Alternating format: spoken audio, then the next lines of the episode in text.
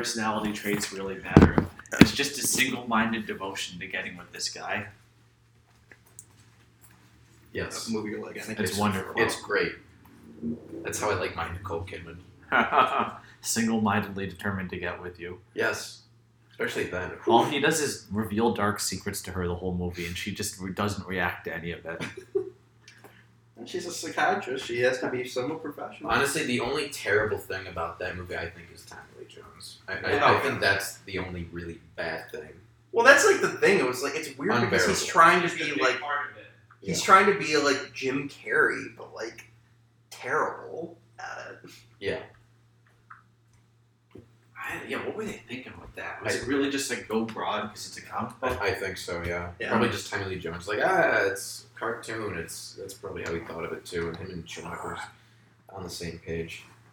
All right, now do one of you guys want to do the intro for this, or I can continue? Oh, Ah, you go for it. yeah. Okay. Alright. Yeah.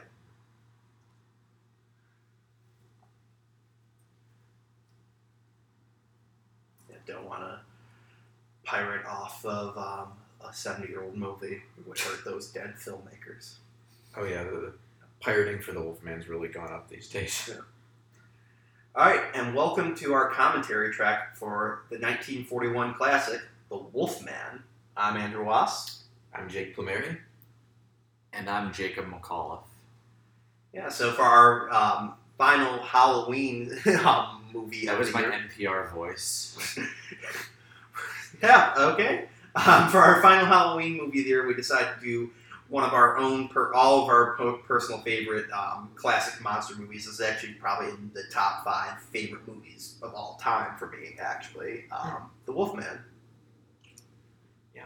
Um, this is actually this might be my favorite of all of the the, the original Universal monster films. It's Yeah. I I think the Wolfman since I was a kid has always been my favorite. Um, I just I, I love the character. I love Talbot. I, I, I, just always love the tragic story, and I think what what sells it more is uh, Lon Chaney Jr.'s performance. People say this is a good movie. People are saying it all the time. Yeah.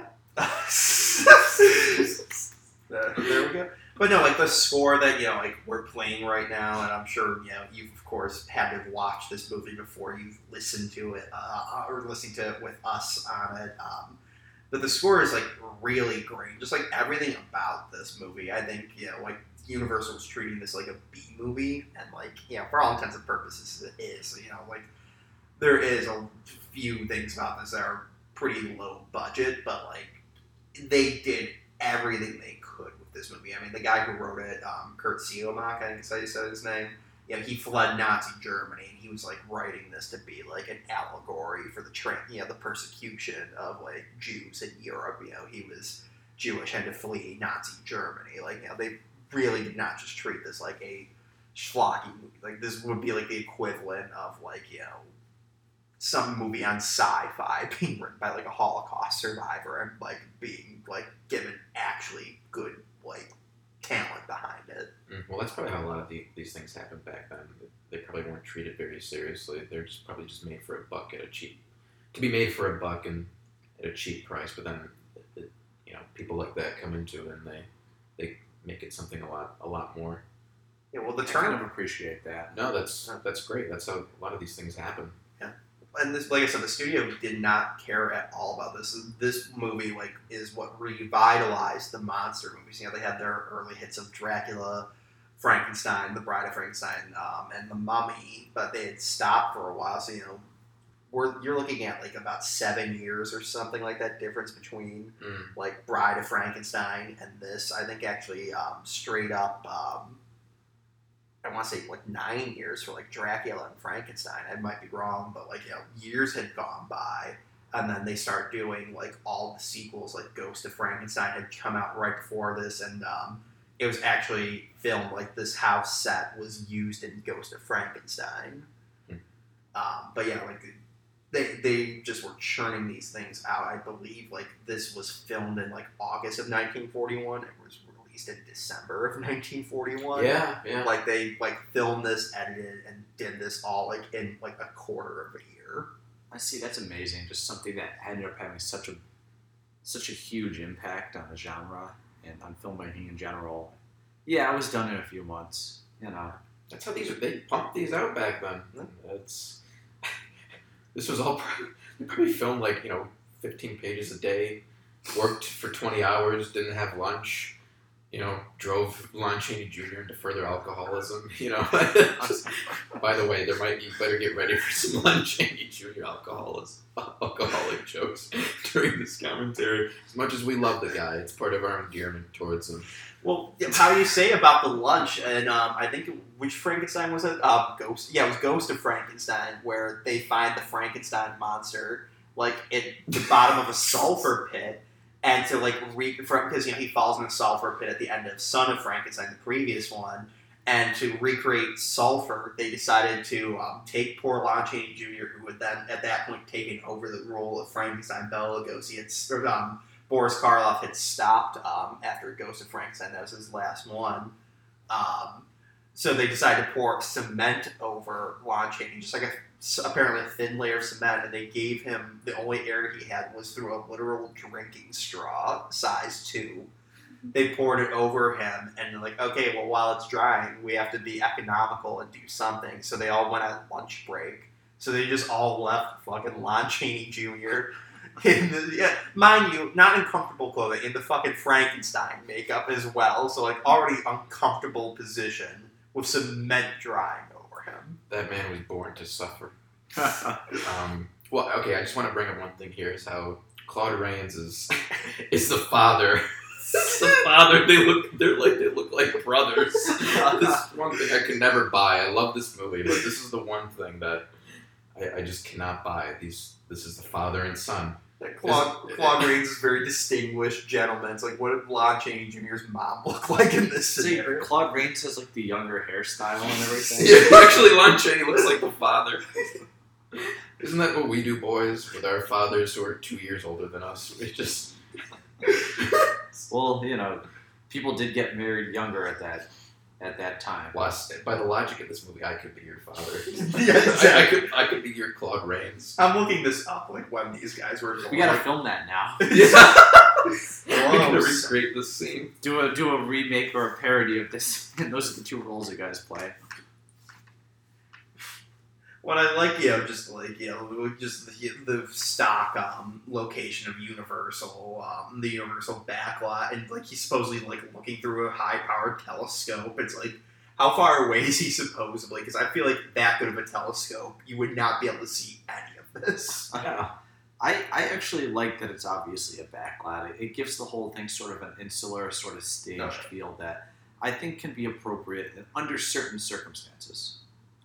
Yeah, well, I'm sure they used the same backlot for Frankenstein. That looks a little familiar. Uh, for, to that Yeah, that was like scene. Yeah, that was like the old, like I think they call it like old Europe, um, the Mm. European village, and um, they still have like a replica of it on the um, backlot toward now. Um, back like in 08, the whole backlot, you know, burned to the ground. But yeah, they did a good job recreating all the um, locations. You know, even now I don't really think they probably use too many European old European villages anymore. You know, who knows? Um, I will give Universal credit that they do that um, seemingly as a tribute to their style and like what made them famous. Well, I think back then the reason they used these sets so much is because you know in the 30s and 40s it was a lot closer to that to that time period. So stories tend to tend to take place back then. So that's why it was you know it was a lot more accessible. But compared to today, which you said it's not around anymore. That set on the back lot. Yeah, like it all the entire backlot burned down. You know, like the clock tower from Back to the Future, like all Oh. like the all of it burned down. That's why like the original King Kong ride on the backlot um, tour got closed down because the Kong animatronic got too damaged. So like, okay, it's Oh. more effective for us or cost effective for us to just you know do the digital um, ride you know screens that you now see when you go on the back lot now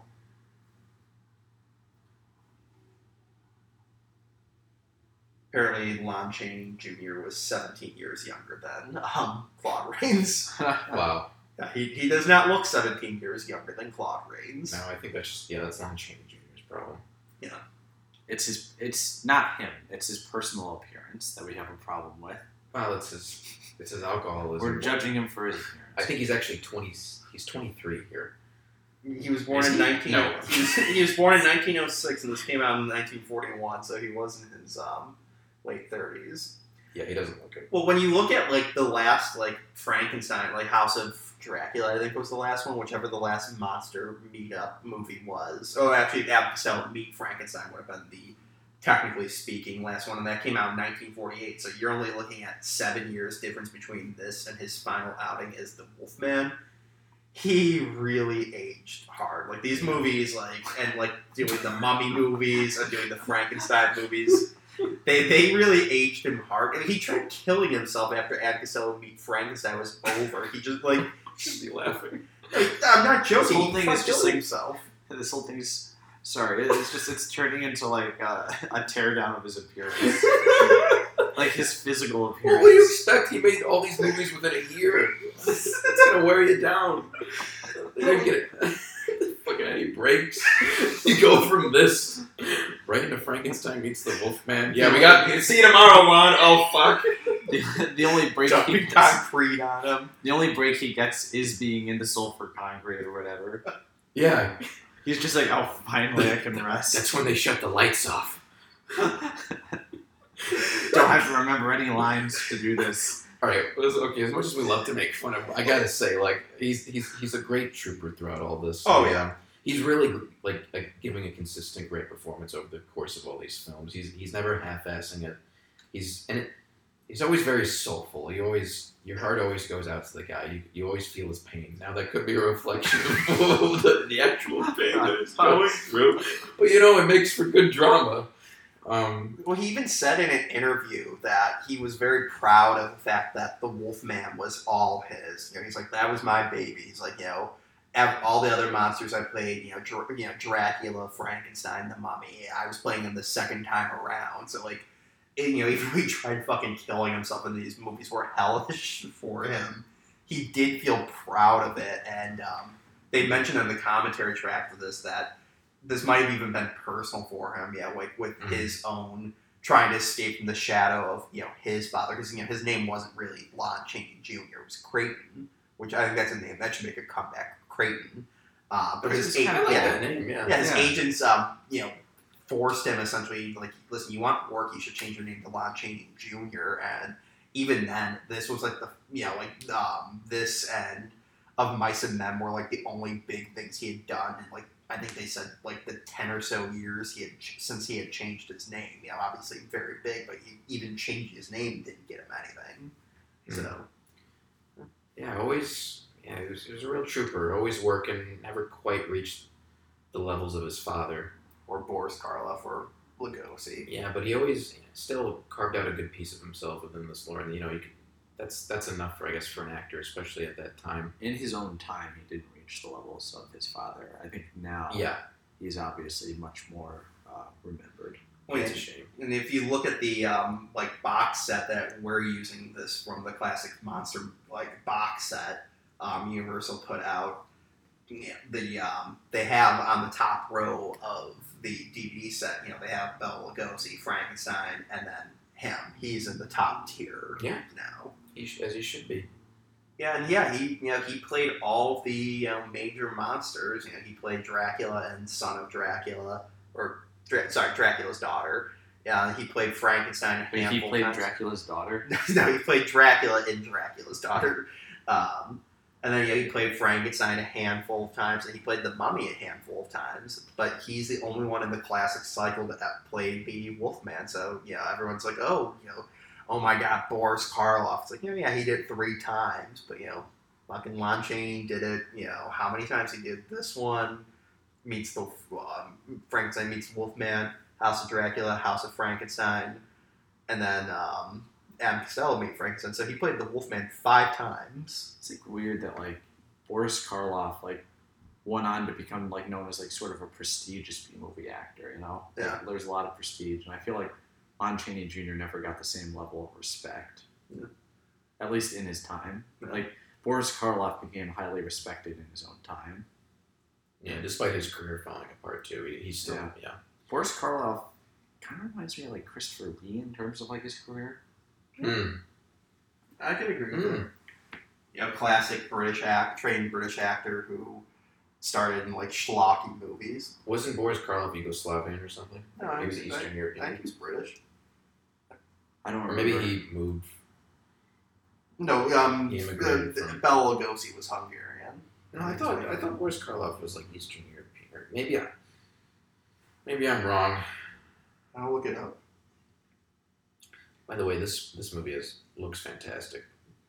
Oh yeah, Great cinematography, especially coming up in the. I think in the forest scenes, there's there's one shot in particular that's that I love.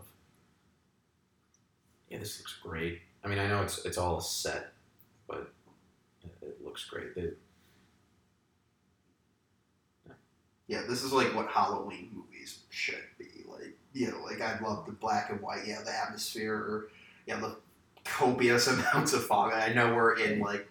I think they say like we're supposed to be in like Wales. Um, like they didn't want like in the original script they were supposed to be in Wales, but they didn't want to offend any um, market. They didn't want to like specifically say you know when they keep having lines about oh we're backwards people up here. You know, we're full of stupid people. They didn't want to specifically say what country any of these were, and especially at- then after World War II, like with like Frankenstein, they didn't want to be in Germany, and we're like, oh, we're, you know, blah blah blah. We're in Village Frankenstein. Well, what country are we? in? We're in Village Frankenstein. See, there's a there's a problem every time they try and remake, not just this the Wolfman, but any of the Universal monster properties. I'm sorry, I'm distracted by the fact they're taking a leisurely stroll through like this hellscape. Um, it's that you know you modernize it and they lose a lot of the um, you was a lot of the atmosphere. I'm not saying that that's required. Like you could do a modern atmospheric version of these characters, but they don't they don't execute it. You know, yeah. the look is just so classic with these films, and when they modernize it, they don't find a good way of supplementing it or replacing it. No, I would agree with that, and that's the problem I think you had with the um uh, the new like Tom Cruise Mummy is That's what I was thinking the whole time during that movie. yeah that's like this doesn't feel like a Universal monster movie, you know. And I, I like the original two Brendan Fraser Mummy movies because they did a good job setting that like in the 1920s, trying to make the serial kind of feel like the serial. Um, you know, movies and all that from that time period. By the way, um, I did look it up. But, um, Boris Karloff was born in England. Oh, okay. So- I was wrong then. So, but but but that's this. I think why those Brendan Fraser films work is because they still stay true to the fundamentals of, of the concept. Despite, I mean, it's still more of a Raiders of the Lost Ark esque movie, but it still stayed true to the nature of the Mummy because the, the Mummy, you know, it, it could could conceivably be more of an adventure film given where it takes place and you know with the archaeology and everything. So it's a little more conceivable versus this this recent film that just feels like just trying to ape like a Marvel movie or something like that. There, there wasn't as much thought, but it, it's a, little- it's a little more cynical. Where you- Yeah, yeah. here you could, you I guess you could make a more modern Wolfman movie. You just have to do it the right way. And I again, I think the key to that is staying true to the fundamentals of what makes the Wolfman. And there are ways to do that. I, I, th- I think. I, I'd say they did it with uh, American Werewolf in London. Yeah, that that's another great example. And It's just like there's like a certain like there's like a, a atmosphere that's very iconic and associated with the Universal monster movies that is hard to recreate. I think even if you like with the Wolfman remake that they did, which took place in like the same time Yeah. period and Mhm. everything, but just the like the time period combined with like the low budget sets and everything creates a very distinctive look with these old movies that is Yeah. very unique. Yeah, I don't for a minute believe we're in an actual like you know w- wooded site where like we're clearly in some like you know stage twenty four and you know downtown Studio City, you know right where the friggin' um, Jurassic Park ride is right right outside of these walls, but like it feels just better, like it feels more visceral, you know. And there's a fine line between you know, something like this or like Plan 9 from outer space with the like, you know, fucking wooden, um, you know, tombstones that are falling over. But Mhm. Yeah, there, like, I think you completely hit the nail on the head that there's something about the low budget set of this that makes it feel that much better. this is that shot I was talking about. Yeah. it's great.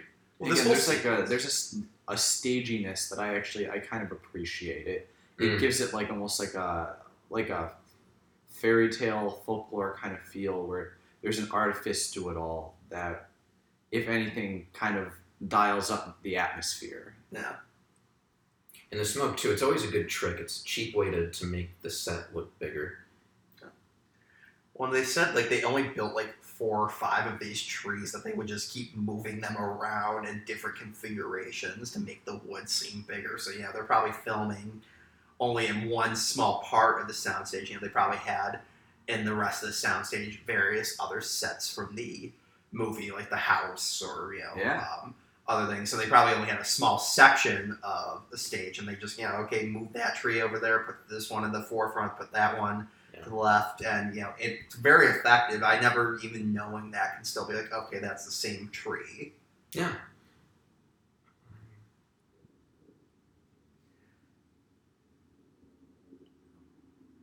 But, yeah. Sh- should have been just like we should shoot him in the head right here Now, um, people bring up, and I never really thought about it growing up, that it's funny that, you know, um, the Bela Lugosi werewolf or wolfman is an actual wolf. Now, I, some people um, make jokes about how it's just like, oh, yeah, you got, you got the low budget. You know, they, they didn't want to put Bela Lugosi through the makeup. We had to reserve all the torture for Lon Chaney Jr. in this one. Um, or, you know, they didn't think about it. But I wonder if there was some thought to you know as your time as a wolf man goes on the more wolf like you get or if there was some thought to we want it to be a complete 100% surprise what the wolf man looks like. And i know yeah they had him on the poster you know on the original 1941 poster you know it's still a drawing but still like seeing the wolf man in action the first time you didn't want to see it as Bela Lugosi, who's on screen for you know already going to be like two to three seconds as it it's is. interesting. You ever see it's interesting you bring that up. You ever see the movie wolf with jack nicholson? No, because that's kind of the implication in that movie is that you just slowly turn into a wolf after time goes hmm. on. Because he gets bitten by like what looks like a normal wolf and then at the end it basically implies that he turned into just a normal wolf or something like that. Yeah, I wonder. And then the rest of the movie is like jack nicholson in awkward makeup like waddling around pretending to be a wolf monster We need to. That'll be our next commentary. Actually, that we're doing that for the next Halloween one. it's an interesting movie it's got like incredible talent behind it and it's not very good Yeah, I think I, well, we talked about this. How I, I think that was meant to be more like a prestige horror film, sort of like in the vein of The Exorcist. You got Mike Nichols directing. You got Nicholson, Michelle Pfeiffer. Ennio Morricone did the music. Yeah, Christopher Bo Welch did the production design. Yeah, it was very high end, but it's one of those things that just falls on its face. Well, it's like with those um, the um, adaptations of Frankenstein and Dracula we had like in the '90s, like the Mhm. Bram Stoker Yeah. and Mary Shelley's Frankenstein, where it's like, I there always seems to be the desire to let's make these movies better, let's make them for the adults, and it's like you know you get mixed results. You know, um, I haven't seen all of like Bram Stoker's Dracula or Mary Shelley's Frankenstein. Um, Bram Stoker's Dracula, very good movie. Yeah, Uh, I agree. apart from Keanu Reeves, damn good movie. It's actually Gary Oldman's my favorite Dracula. Yeah. You might have just cursed our account by criticizing Keanu Reeves, the Um, it guy of the moment. Um, we'll cut it out. well, don't like with we? with we'll bleep it out. yeah, with it's gonna make it sound worse. with, with Wolf, it's not supposed to be like the Wolf Man though. It's like a werewolf story, but it's a totally different story. Well, I mean, there's- uh, whereas like Bram Stoker's Dracula is telling like the same basic story as you would tell in like Dracula movies. Well, to be fair with that though, like th- this, and we, um, I was looking for a time to bring it up. There had been werewolf movies. You know, they had, um, you know, Werewolf of London before this, and or sorry, um, I'm trying to remember the name of the various Wolfman movie or werewolf movies Universal had done before this, but there was no equivalent to Mary Shelley's Frankenstein or Bram Stoker's Dracula. You can see like the some of the early Universal monster movies were all adaptations, loose adaptations, albeit. Yeah. Um, you had, you know, H.G. Wells' The Invisible Man. You had the whoever the hell wrote Phantom of the Opera, Hunchback of Notre Dame.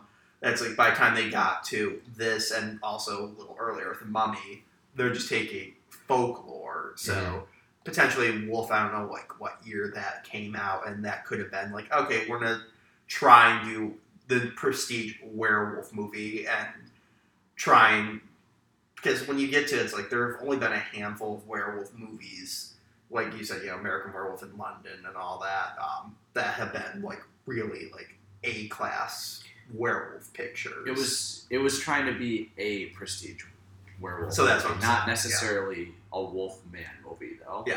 Just a werewolf movie. If you think about it, there's only about a handful of great werewolf movies. Yeah. I can probably name them on my one hand. You got this.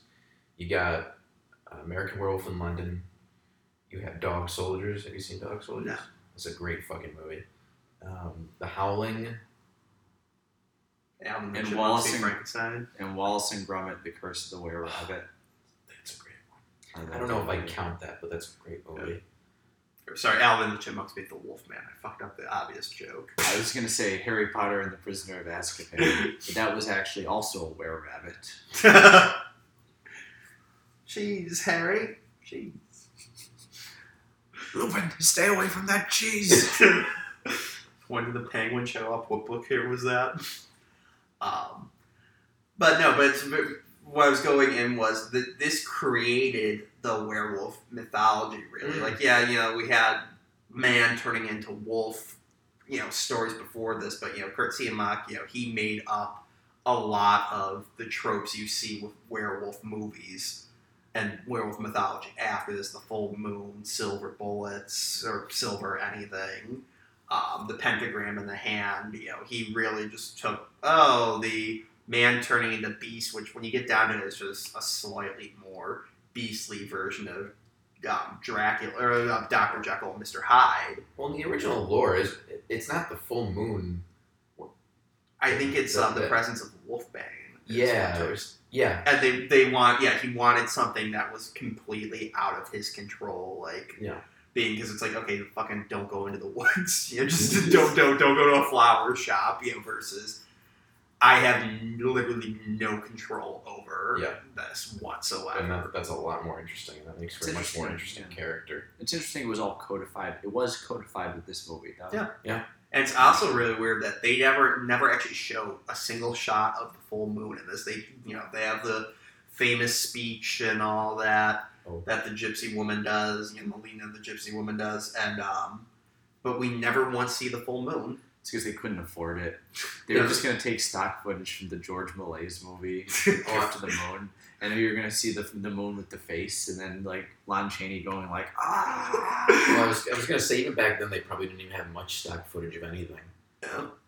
Yeah. I'm trying to think of any earlier um, Universal movie that has um, definitive shots of the moon, and I can't think of anything.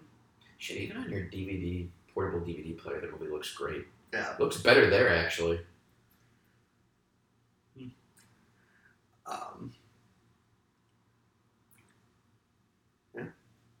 Yeah, I, I just I would love to see a another version of this uh, done proper. Well, that's what like those Blumhouse movies. They're doing the Invisible Man, which is how they should have done this whole these whole.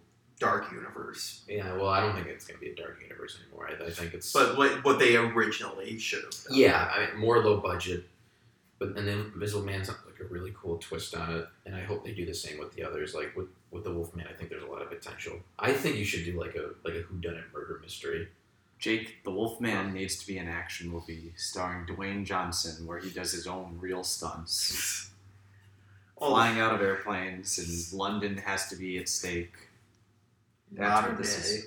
That's what the modern audience demands. You can't cast like someone like The Rock as the Wolfman because he's practically a monster in real life. He's actually less scary as the Wolfman. yeah, well, you want to probably cuddle with him, but I mean, you need like a you need like a Lon Chaney Jr. Just someone more. Like Benicio del Toro.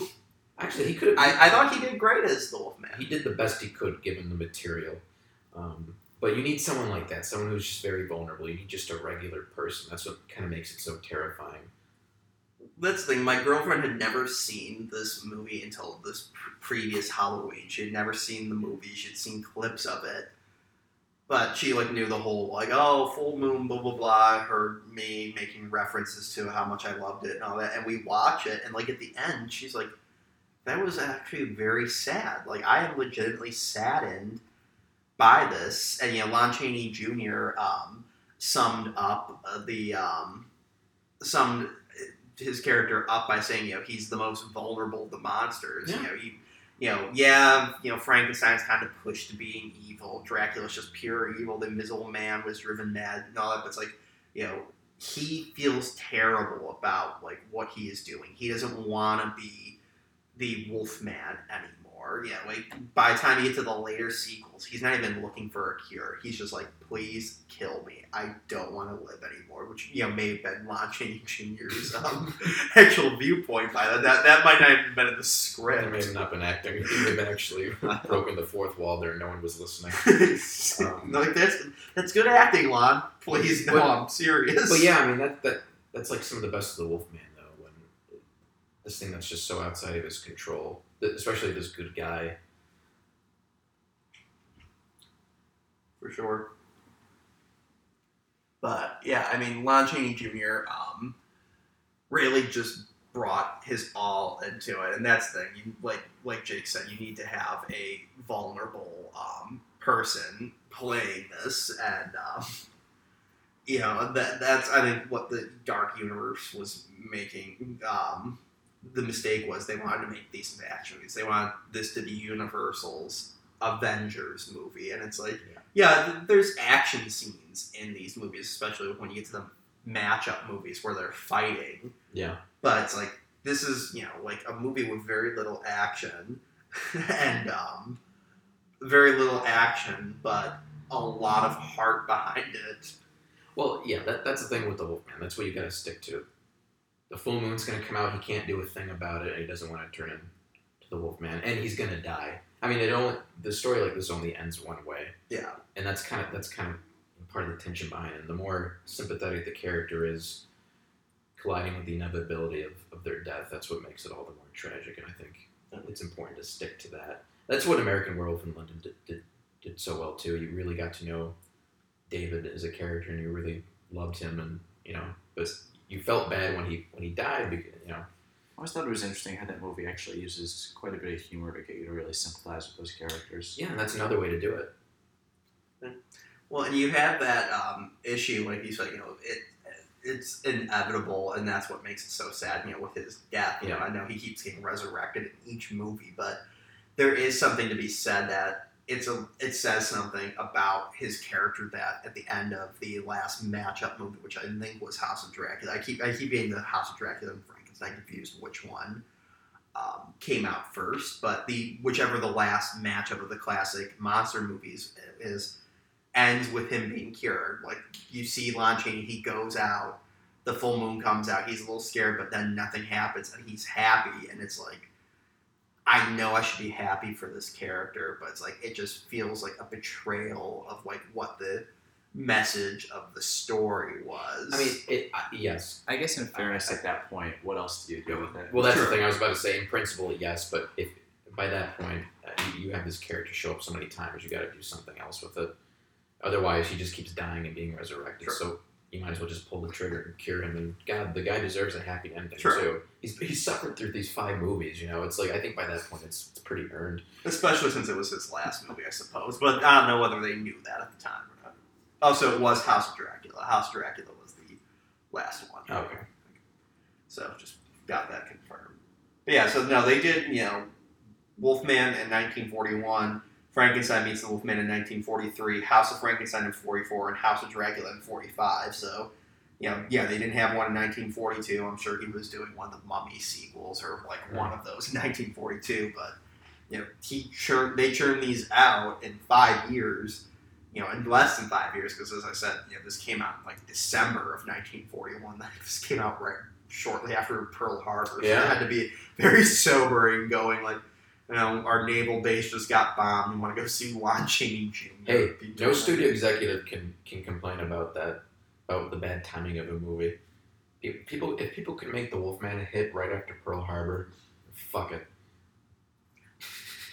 There you go. My favorite classic Hollywood. Yeah, absolutely. I totally agree.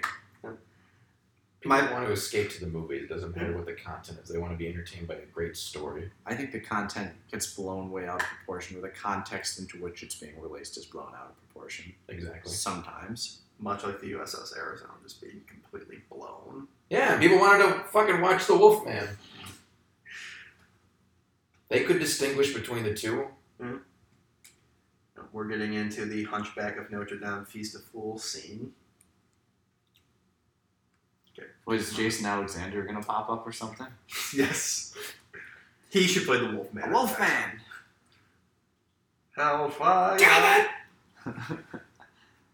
Was there ever? There should have been like a. I, I don't know. I haven't. I am not the biggest fan. I haven't seen everything, but was there a Seinfeld Halloween special? No, That's There's just never- a damn shame there's right never a there. Seinfeld. That that would be that would be a, make it about something. You'd see that maybe in the later. shame. You'd see that maybe in the later seasons, but not with the Larry David stuff. Like there was never anything like that. It was always about. It was about nothing. George, I just went outside and saw Wolfman. I mean, that would be something that would appear in like the seventh season where George probably thought he got bit by a wolf, and then by the end he like takes his shirt off in Central Park and starts howling at the moon. That's something you would see in later Seinfeld. That's not something you'd see in the first six seasons. Anyway, How much Seinfeld have you seen? I'm just curious. I've seen every episode. I'm a, I'm a big Seinfeld fan. Gotcha. Yeah. Those first six seasons are Larry David the best, and then after that, it's fine, but it, I mean, okay, it's very good, but it's it's not the same. It's a, it's kind of a different show, but it's still very good. But just, just look at the intensity here on Lon Chaney Jr.'s Yeah. face. Like, this is a B movie that everyone is trying their fucking hardest at. It's a great scene. Oh yeah, they're they're taking it seriously. I mean, there was a scene that was filmed but ultimately not used because it didn't work where Larry fights a bear, and they got an actual bear. Jesus Christ! Wait, were they gonna make Lon Chaney Jr. fight a bear? They They did. absolutely. They did. No, so the scene the scene was it was in this it was I think it was supposed to be right before this, um, where it, it was like you know any man who can fight and pin the bear gets a prize, and you know like it was said like you know you know Larry you know starts taking his coat and tie off with a determined look in his face. And he goes in, and it was supposed to be like he starts fighting the bear, and the bear is scared shitless of him, and it was supposed to be one the old trope of the animals can sense evil. Mm-hmm. But the problem was when they were filming this, um, the bear had already gone into hibernation. So you know, them it being the 1940s, they didn't give a crap about animals. So like, wake up, wake up, bear! They're waking this poor thing up. So now it's like really pissed off, and Lon Chaney Jr. gets into the ring, and like it starts attacking him. Like the handler can't get a hold of him. Chaney Jr. dives under like a like carriage that was there, and like famously, Evelyn Ankers, um, you know, the love interest was near on the sideline. Of course, she has to be involved in the scene somehow. And the bear's coming at her, and a lighting technician just grabbed her and pulled her up onto the lighting platform he was on. As like everyone fled the scene or the set, and like they decided to like cut cut it because it's like it looked terrible, and they couldn't get the footage of Lon Chaney Jr. scaring the bear. Well, no, because he was probably shitting his own pants. he's like, he's like, wait, what? You want me to fight a bear? Can I have liquor before I do this? That's why he takes this so seriously because he was genuinely worried if he was going to come out of production alive each time. Look at him; he looks genuinely terrified. He's like, I gotta fight that bear tomorrow. I'm never gonna make it out. If he if he took his suit coat off right now, you would just see horrible sweat stains under his arm. You would just be like, I'm terrified.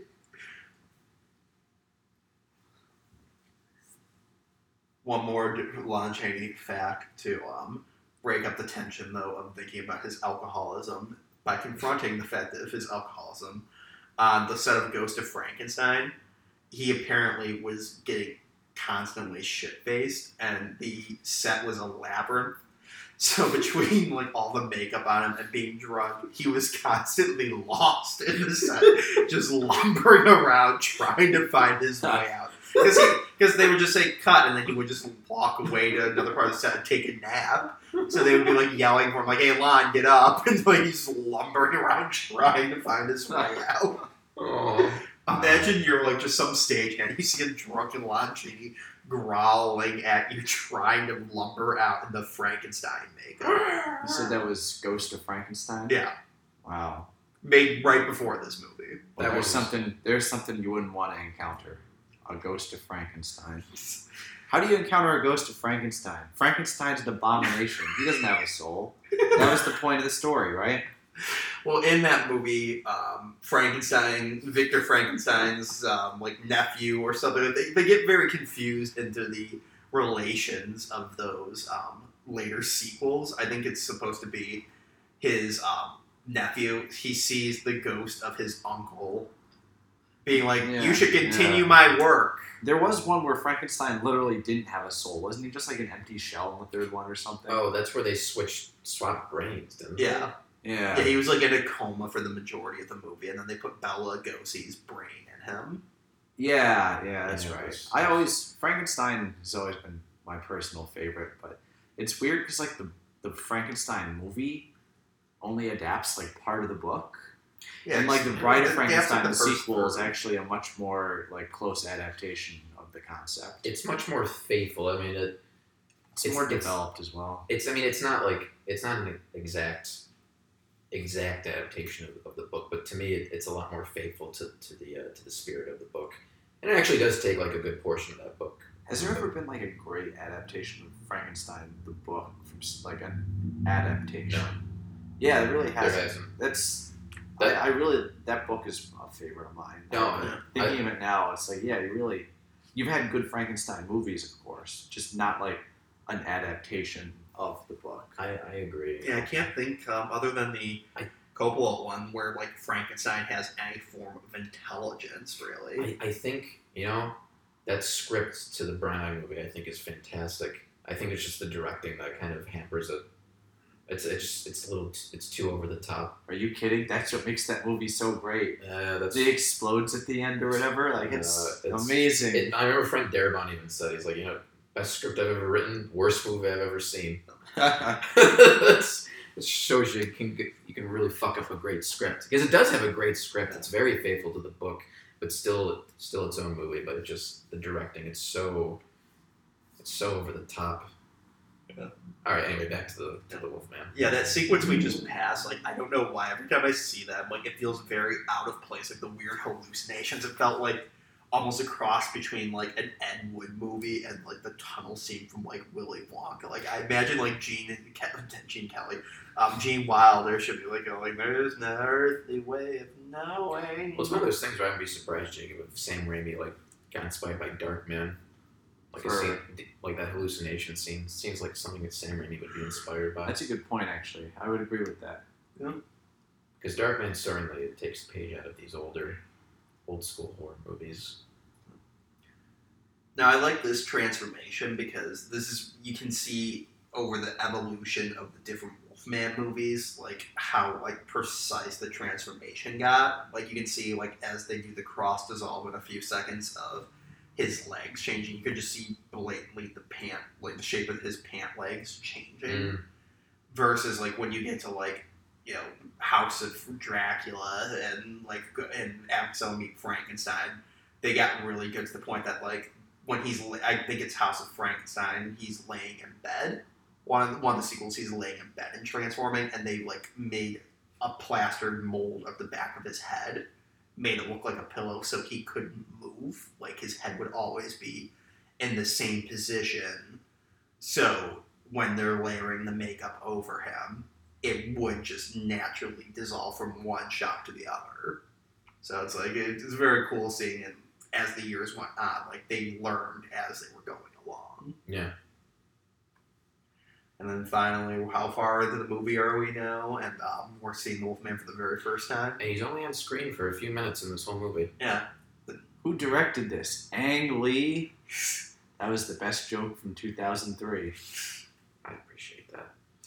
I appreciate that. This is great though. It's I mean I the, It's a great intro shot there. it looks this is great. Oh, this just looks great. Well, I mean, Jack Pierce like really outdid himself on the makeup. You know, he was the one who did like the makeup for all like the classic monsters. You know, I mean, he literally is the reason why when you think Frankenstein, the flat head and bolts. You know, that's not from the novel. It's Mhm. from not from any um, adaptation prior to it. You know, he was just like a genius when it came to makeup, and you know they have um, numerous documentaries about him, and like you know, I think um, the makeup on this is especially one of his um, career highlights. You know, what does a Wolfman look like? You, know, you have to make sure you can tell it's a Lon Chaney Jr. and a man, but like how do you make a wolf also in there? And I think he does a really good job, you know, with, with the snout coming off him does look wolf like, Mhm. making the Yeah. hair and all that. You know, and this is all being applied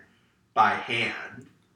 It's a very iconic look. Like that's the thing is with the Universal Monsters. It's like obviously other companies make movies about these characters, but Universal codified the classic looks for the these monsters. Like the Wolfman looking like like this, like a man with wolf features, or like Frankenstein with the bolts in his neck and everything. Like that comes from these movies. I always hate in, in other werewolf movies where they just they're just a wolf. I think that fucking sucks. I want to see like a wolf person. Yeah. Like that. That to me is part of the excitement. It's like, what's the point? I hate that. So just want to say that. I, I've always that's always annoyed me even since I was a kid. I never liked that. Which prominent ones did that? Um, I wouldn't say prominent ones, just other werewolf movies throughout the years. Yeah, like which werewolf movies have done that? I'm I- trying to think. I think Wolfen was one. I know everyone's seen that movie. Yeah. Teen Wolf didn't do that. Uh, well, I know the Twilight movies. They do that. It's, it's like a wolf. Well, no, seriously. I, I know. You know what it is with the Twilight movies? I, I almost wonder if it's supposed to be like a dog thing where it's not really supposed to be scary when they turn into the werewolves. In theory, it's like a more romantic thing where it's like you're a, a dog. Oh yeah, really romantic, really sexy. I I mean I'm trying to think like you know so it's like it's not just some horrible monster. It's like oh you're either a human that we like or you're like a dog that we get along with that kind of thing. I, I mean I don't know. I, I haven't even seen Twilight. I'm just like spitballing here. Well, I can't remember who it was. I have no authority to speak on this subject. Someone summed up the problem with like modern monster movies is we went from being fearful of the monsters to wanting to fuck them. And yeah, I think that's the problem. It's like uh, no one wants to fuck Lon Chaney Jr. Like, look how gross he looks right now. Um, no, but no, I know like there's always been the topic, oh, Dracula is sexy, the sex appeal of Dracula, but like you're supposed to be fearful of these monsters. Like, you know, the Wolfman's not gonna get along with you and be like an ally to like a vampire. It's like, no, he is like a one track mind. He's going to fucking kill you if I you mean, I think you can do. I think you can tell whatever story you want with these characters as long as you tell it well. Well, well, that's that's the thing. Again, going back to like how these like over the years how these movies can sort of change. Like the Mummy being more of like an, an action adventure film. Like with Dracula, again, going to the fundamentals. I think there is something sexual about Dracula. So I think it's pretty conceivable that you can make more of a love Yeah. story from Dracula. I, th- I think you can do that. Just don't totally lose everything about that character. Yeah. Or, or the concept of, of, of vampirism.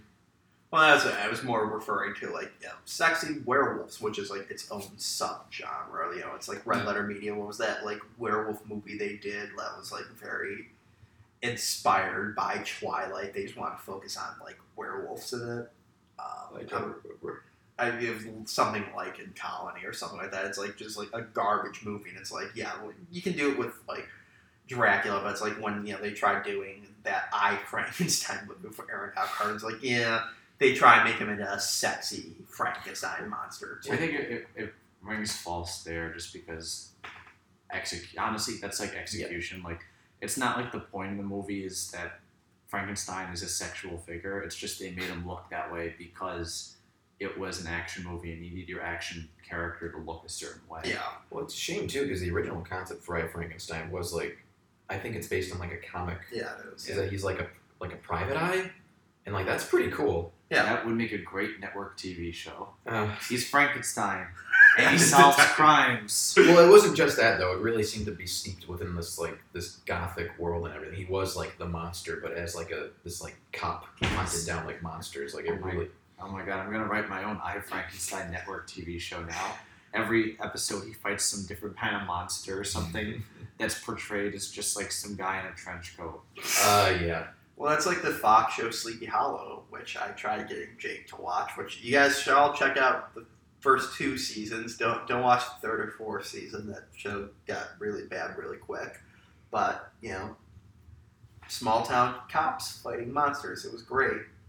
The Headless Horseman was one of the four horsemen of the apocalypse. You like that, Jake, right? Yeah, I didn't like that. Ichabod Crane is a time traveling hunky soldier. I didn't like that either. Well, it's like yeah, because it's like, I yeah. The point is like if you make a werewolf story where the werewolf being sexualized or a, rom- a romantic figure is part of the story, that's that's cool. That's just very different from like we need to make Aaron Eckhart look like an action star Yeah. or Yeah. like an action hero, and so that's why he looks like that in that movie. Well, and I, and I will retract his my point to a certain degree with the werewolf because there is the conflict of you know with Evelyn Ankers, you know he's in love with her and you know she falls in love with him, and you see this in like each werewolf sequel he fa- finds like another beautiful woman to fall in love with him, um, which I think that's the most unrealistic part of these movies. um, you know, it's like with like the Hitchcock movies with Jimmy Stewart being in his like late fifties, and like Grace Kelly and Kim Novak in their like late twenties are like swooning over him. Doesn't make sense, but whatever. Um, but it's like you can have that drama of, listen, I'm in love with you, but I will kill you if like the moon is full Yeah. and we're together. So, So that's part of the whole appeal of it. That's something called drama. But having like you know the Wolfman also be a sex symbol Oh, too, yeah. I think is that's Yeah. where you get, make the mistake, and that that's what I'm referring to. Oh, this looks great here. Yeah, I feel like this is a real church. Yeah, guys, we got ten minutes. yeah, congregation starts at nine o'clock. We got to be out of here by eight fifty. Well, there was um, also apparently like originally a scene that was cut out where um, Larry would have gone to confession and like turn into the Wolfman during like the confession and like attack the priest through like the confessional and like Oh, the censor said reviewing the script said absolutely not. We're not going to piss off the Catholic Church doing a Wolfman movie. That would have been a great schlocky scene. That's he would have come in and he would have been like, "I'm here to confess," and they're like, "Confess what?" And there's silence. confess what? And it's like, "I'm gonna eat you." Would ripped his throat out. I, I feel like that that isn't a movie. Oh no, no, that's The Exorcist three. Oh, you know what? I thought you were gonna say Silver Bullet Saints. for a sec. You know, This this the scene from Silver Bullet. It's actually a great moment. The the church scene. but it's not in the confession booth. No, it's certainly not limited to the confession. okay, yeah. Well, Boondock Saints, as I said, yeah, they did a great scene, like with a tense scene in between a confessional booth, so you can do it. I'm sorry, we're talking about a good movie right now, Was. Yeah, Stay on topic. Silver Bullet. hey, everyone loves Boondock Saints. We all loved it in college, right? No, I think I never loved it, even as a 15 year old, or excuse me, 17 year old. I thought it was shitty. Ah. Anyway, let's talk about The Wolfman, which is a much better movie. So Yes. Gary Busey starred in Silver Bullet, Yes. and it was a pretty wild movie. Definitely one of the crazier Stephen King ones. Yeah, I think he wrote that when he was on in the 80s. When I say in the 80s, just it's, it's a double entree for his, Yeah, I remember the church scene, and I remember the kid on like a rocket powered wheelchair. the fuck out of there when he turned when he saw the werewolf. Yeah. And Gary Busey's like, "Where's that werewolf?" Watch out for the werewolf. Uh, I can't. We should do our. Um, we should do Cat's Eye commentary next. Remember that movie? I'm sorry, I, I don't have my Stephen King encyclopedia in front of me. Which one was that? That was like a weird anthology movie he did. Like it wasn't. I don't think based off anything he wrote. He was just like a producer on it, and it was just like this cat like kept getting involved in these like stories. Like one of them is like James Woods like is trying to quit smoking, and he hires a company like to help him quit smoking. And like every time you smoke, we're gonna like taser your wife, and then like if you smoke again, we're gonna like cut your daughter's hand off. Or we're gonna kill her or something like that. It's just like James Woods trying to overcome smoking to make sure his family doesn't get killed. And then the cat gets to Drew Barrymore's house, and like weird gnome, devil, elf creatures come out, and the cat has to save the day. And she like saves it, and then like Drew Barrymore's like, "Oh, I love this cat. Can we keep it, mom and dad?" Like, Yeah, sure. Apparently, elves are real, and we have a dead elf scattered across your room. But yeah, we got a pet cat now. Well, I'm glad that had everything to do with the Wolfman. I'm just saying, the '80s was a dark time for Stephen King, wrapping it around. It was even a darker time for Lon Chaney Jr. because he was dead. He'd been dead for like 15 years at that point. Exactly. He made it to the 70s. Good for him. Shit. Hold on. They're, they're talking about his son. His son, that's only like five years younger than him. Yeah, that's the one thing I will say. Like, they could have like had um, had his character being like such an asshole, right now be like, I don't care, you know, he needs to toughen up, blah, blah, blah, stiff up her lip. It's like they really made him like a sympathetic father, and it's that I think that like plays up the tragedy of it more. That like they spent all their year, all these years not being around each other because of some conflict we don't see, but like we can see that he actually does care for her son, and that there is a reconciliation coming that Hmm. is ruined by this. Hmm, that's a good. That's Oh. good It's a shame that he would wasn't have in been much better if he just hated him and thought he needed to be tougher. And then at the end, the werewolf would have been there, and he's just like, "You're still a weakling," and would have been screaming at him. And then the werewolf would have killed him, and the audience would have been like, "Yay!" I clapped. I was liking these scenes. It looks like he's like sneaking around on his tiptoes. Well, he had to actually because of the way the shoes were designed. He had to actually walk on his tiptoes. Oh, so was it breaking his feet? I can't remember like how they said this. Um, the like shoes he was was shoe slippers, whatever you want to call it, were constructed, but there was like something about like the arch of the foot did force him to like almost tiptoe the entire time. Well, he's actually in pain here. That's a real bear trap. He's, he's, got there, too. He's actually crying out for help. They- they- Everyone's at lunch. Get it on film. they didn't tell Lon Chaney Junior they were doing it, so they had to ADR Animal Growl because it really he was like, ah, fuck, son of a bitch. He's just screaming out to the cast members. He's like, Claude, please help me get this off of me. Sorry, old boy. I'm going to lunch. Fuck you. I'm reading the script for some movie called Casablanca. Yeah, he did, yeah he goes from this to like eight months later being a Casablanca. Like, talk about a weird year for Claude Rains. When did the Invisible Man come out? like Before. thirty-one?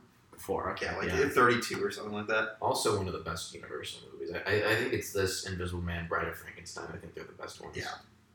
That's the thing, like everyone always holds Dracula, but I It's- will say like Bela Lugosi is fantastic in it, but it's like I think yeah, it's a very dry movie. I've never been a fan of it. I'm Same with the Mummy. I'm going to say it's very boring. I think Bela Lugosi. And I like the actor who plays Van I think it's most Yeah. notable for codifying that universal monster look for Dracula with Yeah. like the widow's peak and everything. It's the same thing with The Mummy. That, that first movie is kind of a letdown. Well, that's the thing. Like they like he's a mastermind in the movie. Like he's very very like little the movies. He's the Mummy. He's like the Mummy for like the opening scene, which I think that's a great little five minute Yeah. short film. It is. It's a great payoff at the end. It's actually pretty creepy. yeah. I I would see as a kid I was more into like the Hammer horror films. I didn't really get into these till many years later. Well, I remember um, like for the tenth anniversary of like AMC's like horror like um, I can't remember what they call it, but, like horror marathons. They started running the classic Universal movies, so that's like how I saw these. Like you know they would have like the Jasons and like the Halloween movies and like hardcore horror movies on at nighttime, but like they had these classic black and white movies on earlier in the day and the weekends. You know, this is back before AMC had, you know, all their shows. This is probably like Back when they showed movies that were movies classics from, America. this country that are regarded in high esteem.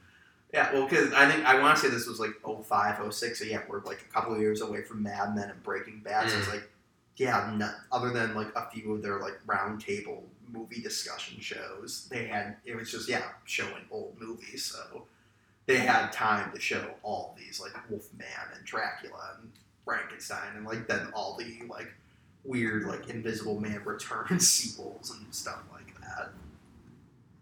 My favorite Frankenstein that I watched on the AMC was Frankenstein Conquers the World, the Japanese kaiju movie. That was on AMC one day. I remember watching that as a kid, and I was like, "This is awesome." Mm. Frankenstein's a kid who turns giant and ends up having to fight a giant dinosaur. That's how that story should be told. Yeah. That's what Guillermo del Toro should make. Oh, That's the God. sequel to Pacific Rim. He'll get nominated for Best Picture. I love Frankenstein. You know, I think the sad thing is the last really good Frankenstein and last really good like Wolfman movie were the Alvin the Chipmunk movies. like, the, the, they, Um. they, I think they have those characters done right. You enjoyed them, right, Jake?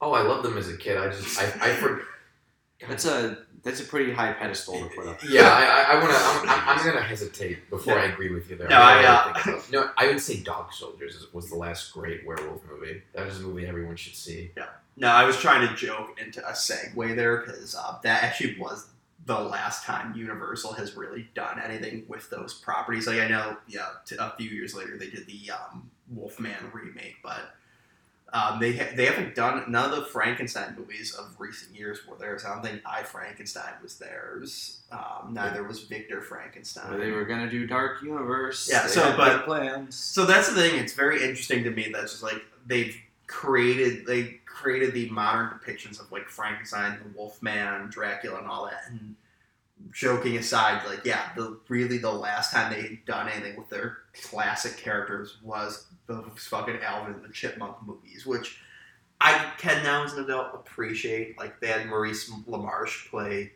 the Wolfman and the Frank the Alvin Chipmunks meet Frank or Wolfman, and he did a pretty decent job, I think, trying to play as Lon Chaney Jr. But yeah, it's sad that they don't do more with this, and when they try doing it, they've just fucked it up badly. I, I, I agree.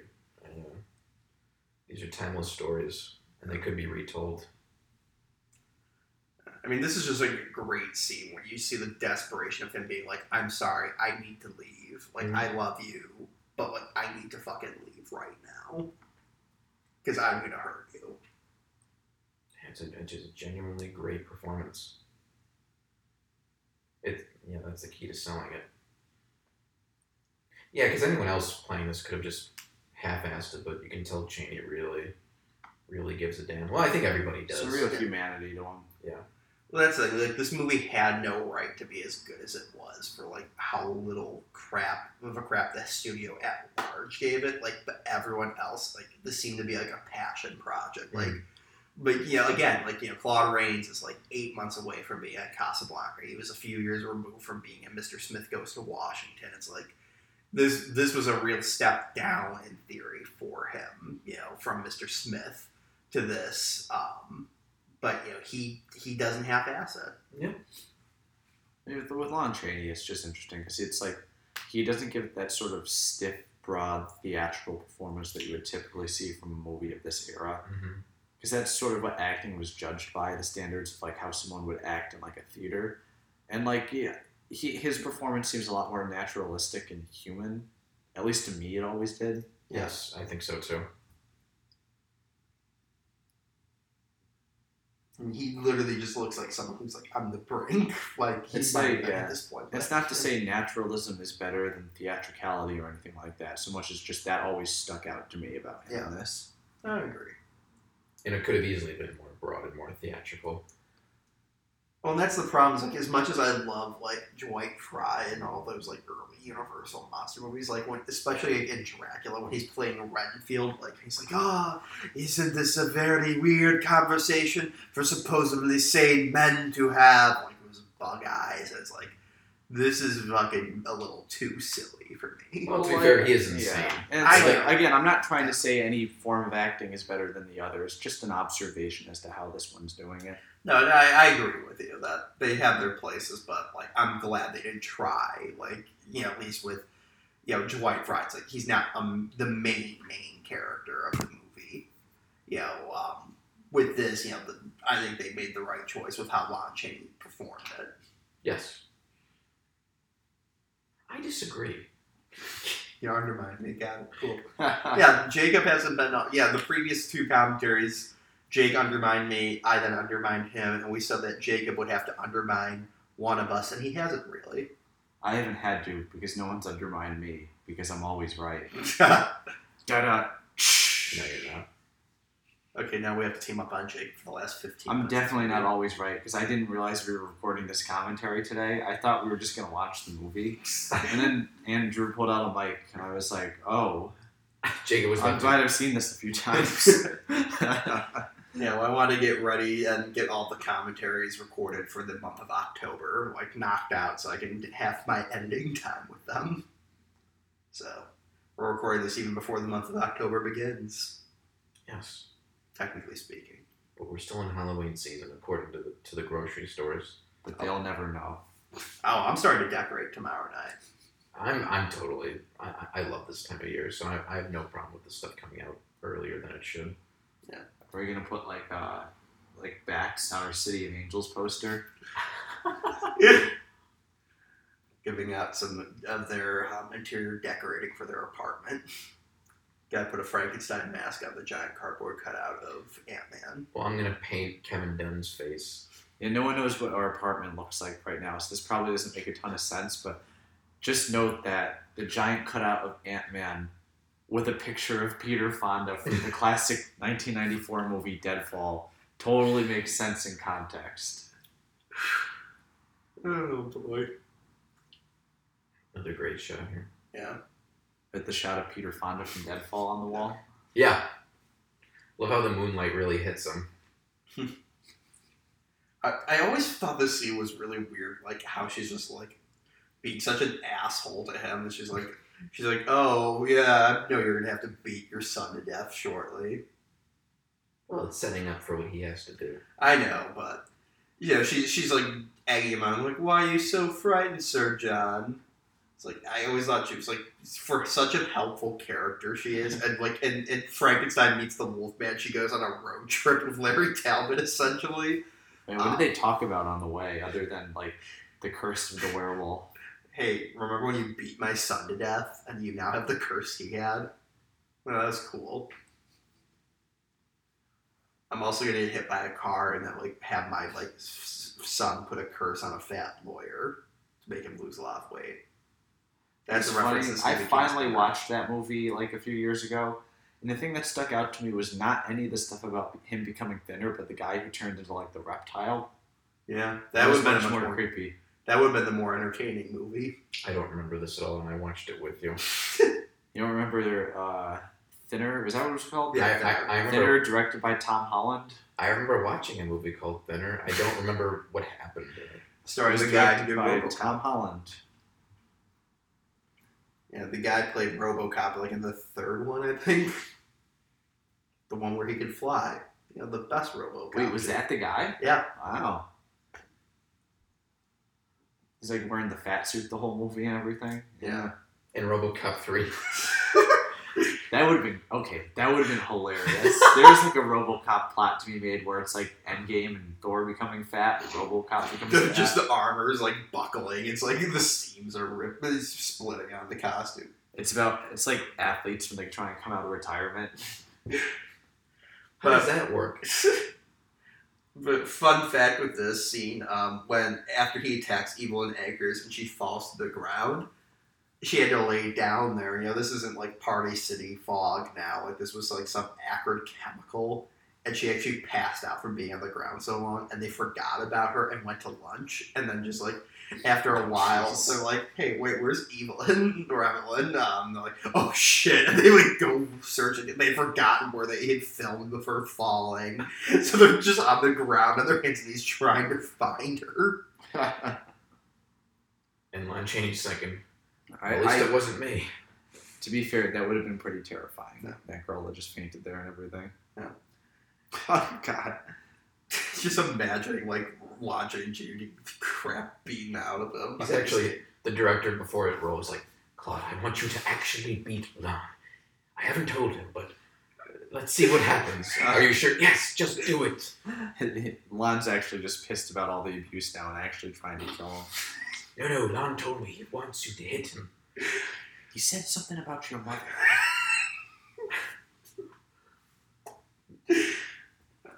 Now, fun fact with Evelyn Ankers, though, um, she actually married a guy, actor by the name of Richard Denning, who connection to the Universal Monsters again is one of the guys who, uh, one of the explorers in um, Creature from the Black Lagoon. Oh, one of my other favorites. Yeah, he's the one who um, gets bandaged up and killed um, partway through the movie. I, I haven't seen that movie in years since I was Yeah, I a kid, haven't but I, I loved it as a kid. Yeah, he's also notable for being um, the husband in the radio show Lucille Ball did as a precursor to I Love Lucy. Well, what a great note to end on is Lon Chaney dies Yeah. before our eyes.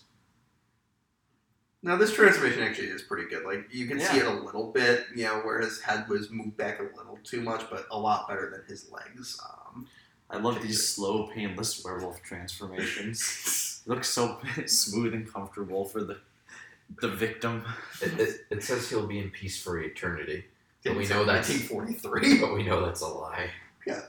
He had a, he had a year off. What was it? Was it Van Helsing where the transformation was like they would come out of their skin? Or Yes, they tore their Yeah. skin off. It was so cool.